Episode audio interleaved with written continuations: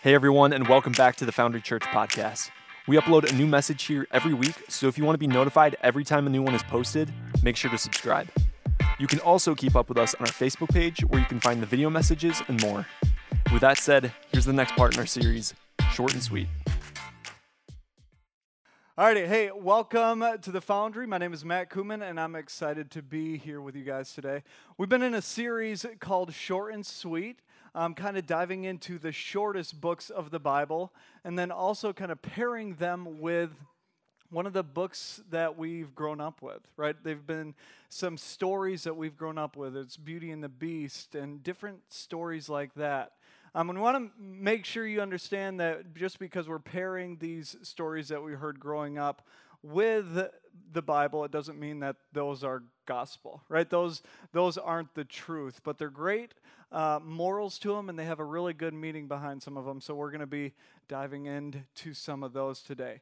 Uh, we're going to be looking at Second John uh, specifically today, and it's going to be talking primarily about false teachers and what to do about those. Um, and I personally have had a lot of false teachers in my life, specifically um, over this past month. I've had a lot of people say, uh, you should participate in No Shave November. Um, and as you can see, that hasn't been going well. Or you can't see that. Maybe it's, wow, it's been two weeks. I'm really trying. So, uh, so we're going to be going into Second John. And it, in order to know this full story, it's more helpful to get some of the context around the history of Second John. Um, a few weeks ago in this same series, we did First John, um, and that talked a little bit about false teachers and that kind of thing as well. Uh, but we're dealing with the same author. So, John the Apostle, who was also one of Jesus' disciples, is this same author. And this book was probably or most likely written in between 85 and 95 AD. So if you think about that, it's probably 50 to 60 years after Jesus had been killed, after he died on the cross for our sins. So you can imagine that the gospel is slowly starting to go from village to village and city to city with the good news of Jesus dying on the cross for our sins. So that's the word that's starting to go out. And much like today, uh, they had missionaries, um, and they would send them into kind of that unknown world, the, the cities that are neighboring and further and further out.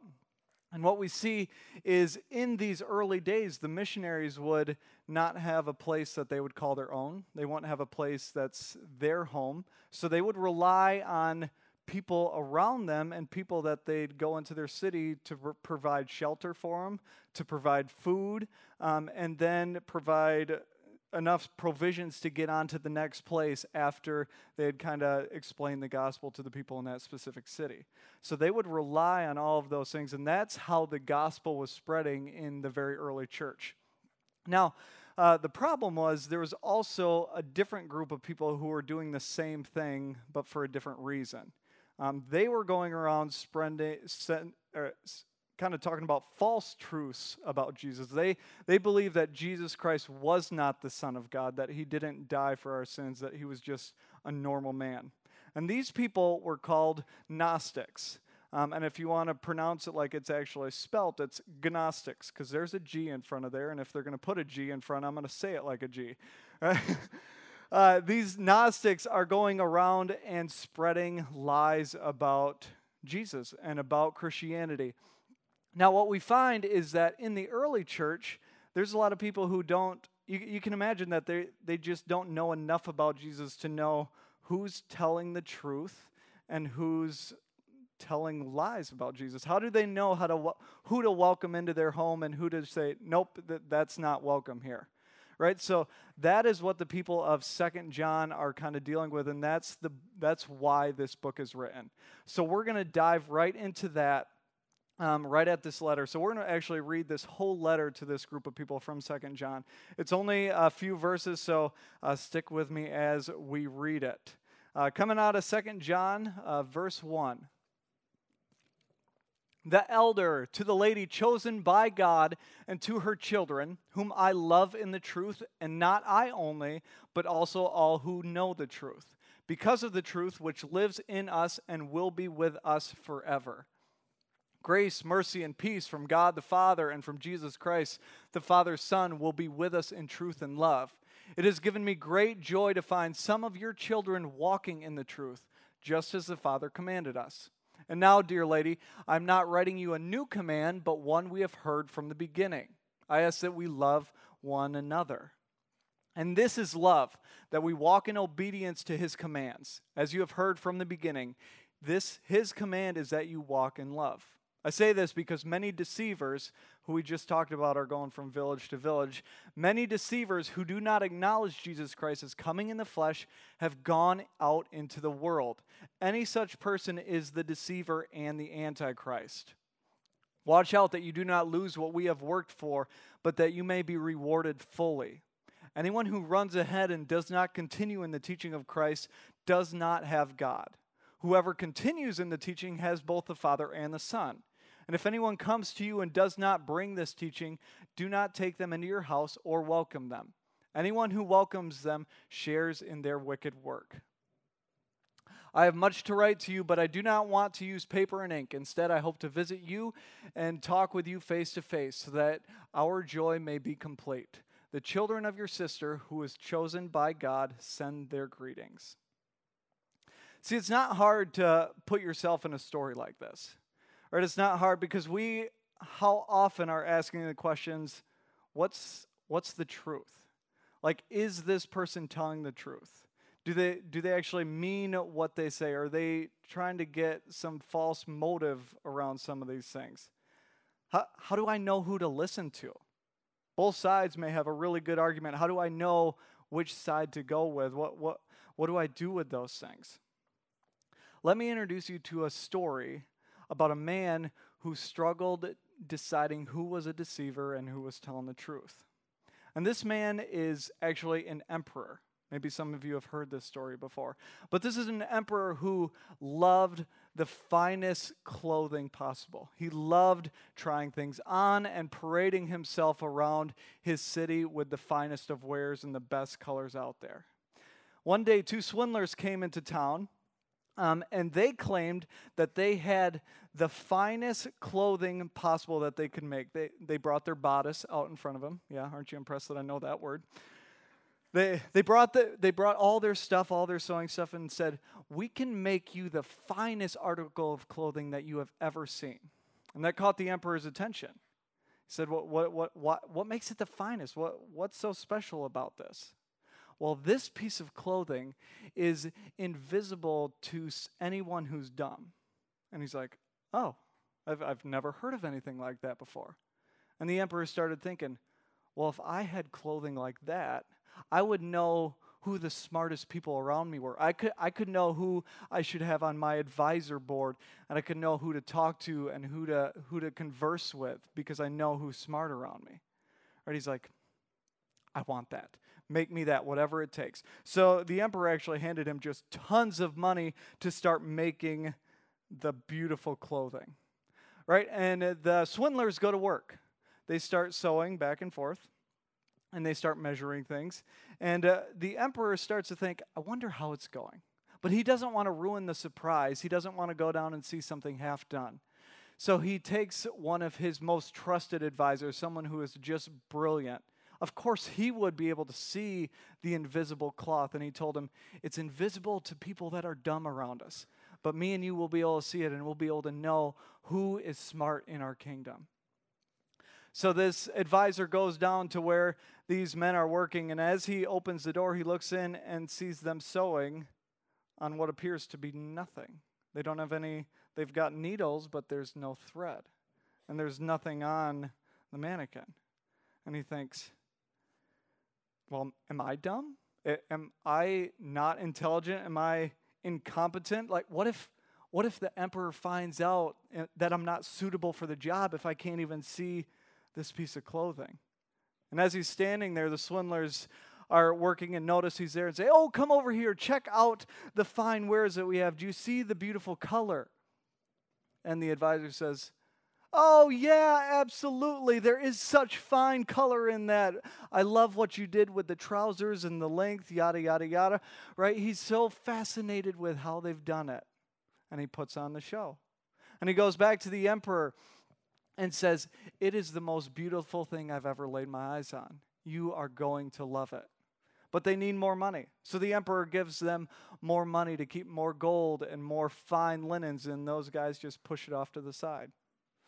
There's a parade coming a few days after that, and the swindlers promise to have this clothing piece done by the time that parade comes.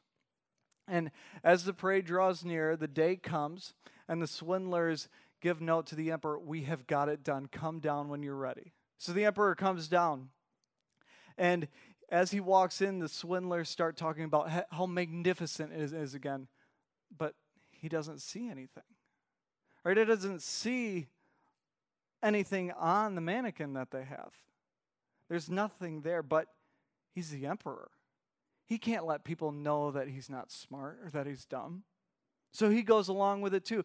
As they take it off, as they take it off the bodice and put it on him, they say, It's, it's as light as a feather. You'll barely even notice that it's on. And yeah, of course, he, he, he doesn't notice anything. He's like, Well, maybe this is the finest wear. I just can't see it, but I can't let anyone know.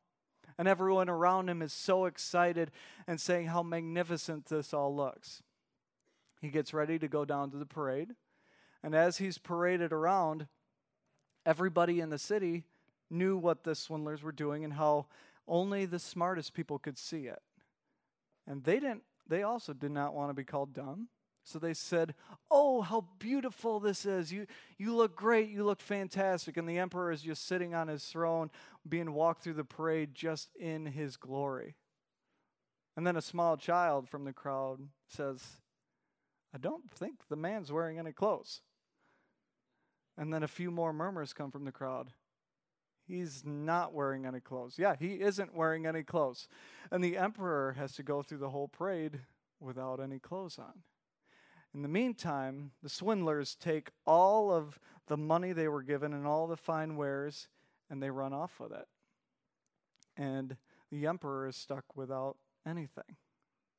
How do we know who false teachers are? See, this is a funny story where we can laugh at a man who forgot and didn't end up having any clothes for a parade.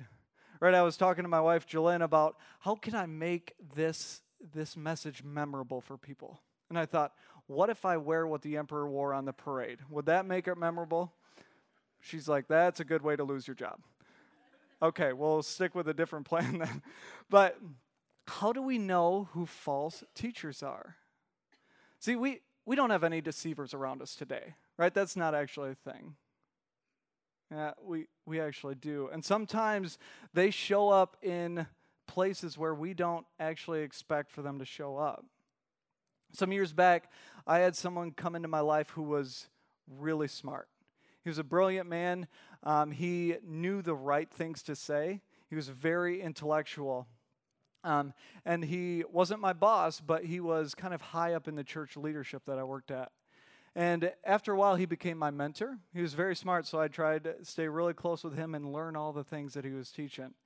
Um, and after a few years, I noticed that some of the values he was pushing on me were against what I was taught from a very young child.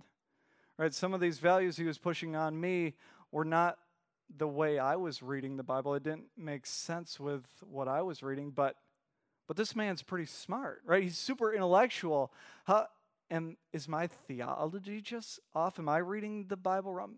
I, I literally started second guessing all of the things that I had learned growing up because this man had a great way with words. See, his intelligence made me question the truth.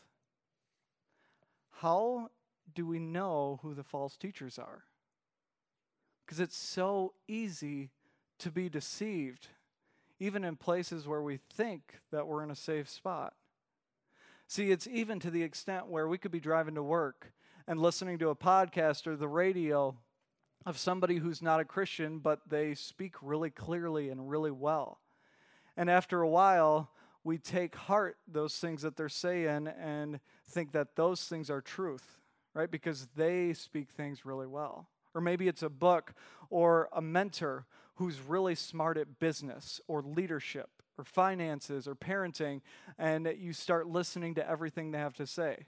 And first off, you say, I'm just listening to their parenting advice or I'm just listening to their business advice. Even though they're not a Christian, I'm not going to listen to the things they disagree with. I'm just listening to that. But then after a while, do their values start getting into our own lives? See, do you remember what John said about deceivers? Let's jump back to verse 7. John says this I say this. I say this because many deceivers who do not acknowledge Jesus Christ as coming in the flesh have gone into the world. So hang on. John says, I say this. So that must mean whatever comes before that is our answer to the deceiver problem, right? Let's read verse 6. It says, As you have heard from, begin- from the beginning, his command is that you walk in love. See, what makes us vulnerable to false teachers? What makes us vulnerable to the things of this world that are pushing us in a different direction than where our values are at is when we're not walking in love. Or another way to say it is when you're not walking in Christ, because Christ is love. See, when you're not walking in love, you're walking in pride, in self confidence, and having an attitude of the emperor that I just want to make myself look better in front of everyone. You see, these things encourage us to fit into society that, you know, people will think better of me if I just do this, and even if it isn't the value that I have. John says, walk in love, obey the Father, otherwise, we revert back to the self centered outlook on life. So, how do we know what to look for? Right? That's the question. How do we know what to actually look for? See, I found it really fascinating. A few years ago, we bought uh, my wife a Chevy Equinox, um, a gray one. And I did not realize until we had bought that how many gray Chevy Equinoxes there are on the road. And after she bought it, we were, I was driving along, coming home from something, and a gray Chevy Equinox is going uh, going past me. So I like honk the horn and wave, thinking it's my wife Jillian, and it's an old lady just, uh, why are you waving at me? Right? It's like, oh, I just assumed that there's just the one, or I just assumed that there weren't that many out there. Right? When you start looking for a specific thing, you actually see it all over the place. See, if we look at what John says in, his, in verse 5, it says this And now, dear lady, I'm not writing you a new command, but one we have heard from the beginning. I ask that we love one another, and this is love, that we walk in obedience to his commands. See, John is literally saying how we're supposed to live fully in love so that we can avoid the false teachers. See, the same writer, so John, also has a gospel Matthew, Mark, Luke, John. It's one of the gospels where he followed Jesus around and wrote down a lot of those things. And in that gospel, he says this And the sheep follow him because they know his voice, but they will never follow a stranger. In fact, they will run away from him because they do not recognize a stranger's voice. The sheep are going to know the voice of the master. See, study the Bible like a story. How many of us, when we're asked what our favorite story is growing up, can pretty much quote it word for word, or favorite movie? Right? We know the plot, we know the motive around some characters, we know all the characters and could say some of their lines. We could say what the climax is, where everything is resolved, right? and we get excited about it. We get so much energy around telling our favorite story. What if we had that same momentum and same, same exciting posture for the Bible? Right? What if, listen to this, the sheep are going to know the voice of the master? Know the Bible and know what Jesus says. Right? We are not we're not susceptible to false teachers when we know who a false teacher isn't. That's where our struggle is is if we don't know who a false teacher is, we don't know who to listen to. But if we know the voice of the shepherd, we know who a false teacher is right away. We know what to look for. We know who to spot. And then it makes it so easy. You see, we we have a culture right now that is just thriving on self-awareness. Right? Whatever makes you feel good, do it. YOLO right? Uh, any of you heard that one? YOLO, before they go do something really stupid. See, we live in a culture where it's so sensitive to if it makes me feel good, that's that's what I'm going to do and that's what I should be pushing. And if you're surrounding yourself with people who are pushing self-appreciation and and the self-awareness, that's that's the false teacher. If they're not pushing Christ awareness, that's where our issue is. Shouldn't we be focusing on Christ awareness as opposed to self? See, a false teacher will lead you to a behavior that will lead you to breaking relationship with God. A few weeks ago, when we talked about First John, we talked about this too breaking relationship with God. So if you see, if you have a, a teacher that says something and you can see down the road that that decision is going to break relationship with God, that's where the issue is, right? A teacher of the gospel leads you to a better relationship with God. You know if a person is a good teacher in your life, if you can see the trajectory down the road that I'm going to be a better Christian if I follow this person. See, here's a question I've been wrestling with though. You see, when we read Second John and we compare it to some other things, there's some red flags that I read. You see, and uh, what do we do with false teachers? Right? What do we do with them? Because Second John is pretty clear. It says, "If anyone comes to you and does not bring this teaching, do not take them into your house or welcome them. Anyone who welcomes them shares in their wicked work."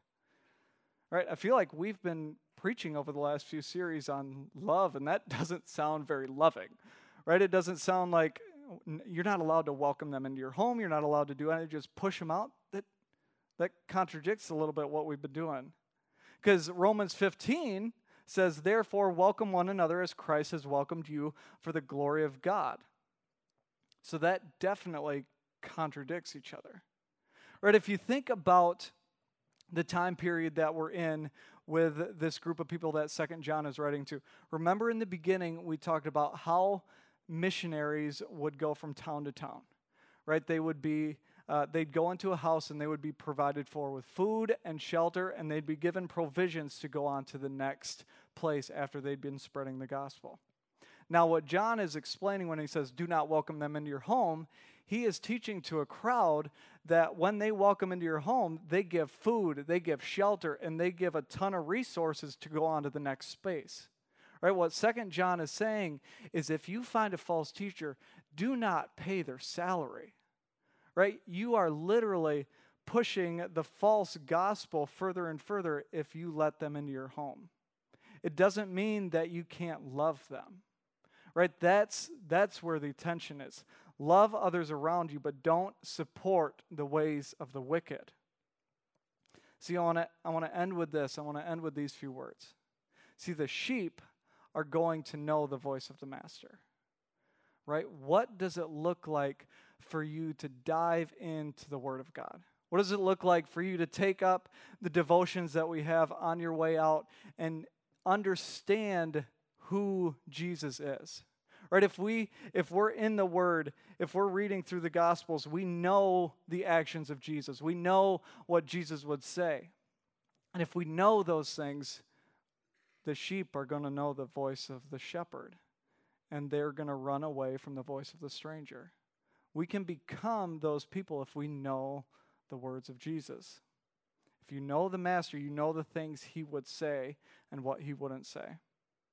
I want to leave you with this final thing. And this is from what we just read. I'm not writing you a new command, but one we have heard from the beginning. I ask that we love one another. You see, that's that's the theme of this whole story. And it's not just the story of Second John or the New Testament, it's a story of the whole Bible. Right? That's the story we we've been reading and that we'll always dive in. Love seems to be always the answer. So what does it look like with false teachers to not let them come into our lives, still love them, but not support them in a way where we're we're supporting their salaries, where we're giving them a foot up to get to the next level. What does it look like for us to be Christ like and make sure that we know who may be trying to deceive us and who's telling the truth and who we should be spending more time with? Would you pray with me? Heavenly Father, I thank you for your word, and I thank you for the words that you gave to John uh, to write to this specific church. And I ask that as we think about uh, the ways of a false teacher and the ways of a true gospel um, preacher, that you tell us and you help us see what those differences are. And we know that love is the theme through everything. And we ask that as this week, you're able to help us pinpoint some of the false teachers in our life and figure out what is the next step to do with those things. Be with us in all that we do. In your name we pray. Amen. Thanks for joining us for this week's message. If you're interested in preparing for the next part, what you can do is you can go onto our website and find our weekly devotions. Being in God's Word every day is part of what we call our weekly rhythm here at the Foundry. We hope that you were encouraged and challenged by this message and can't wait for you to join us again next week.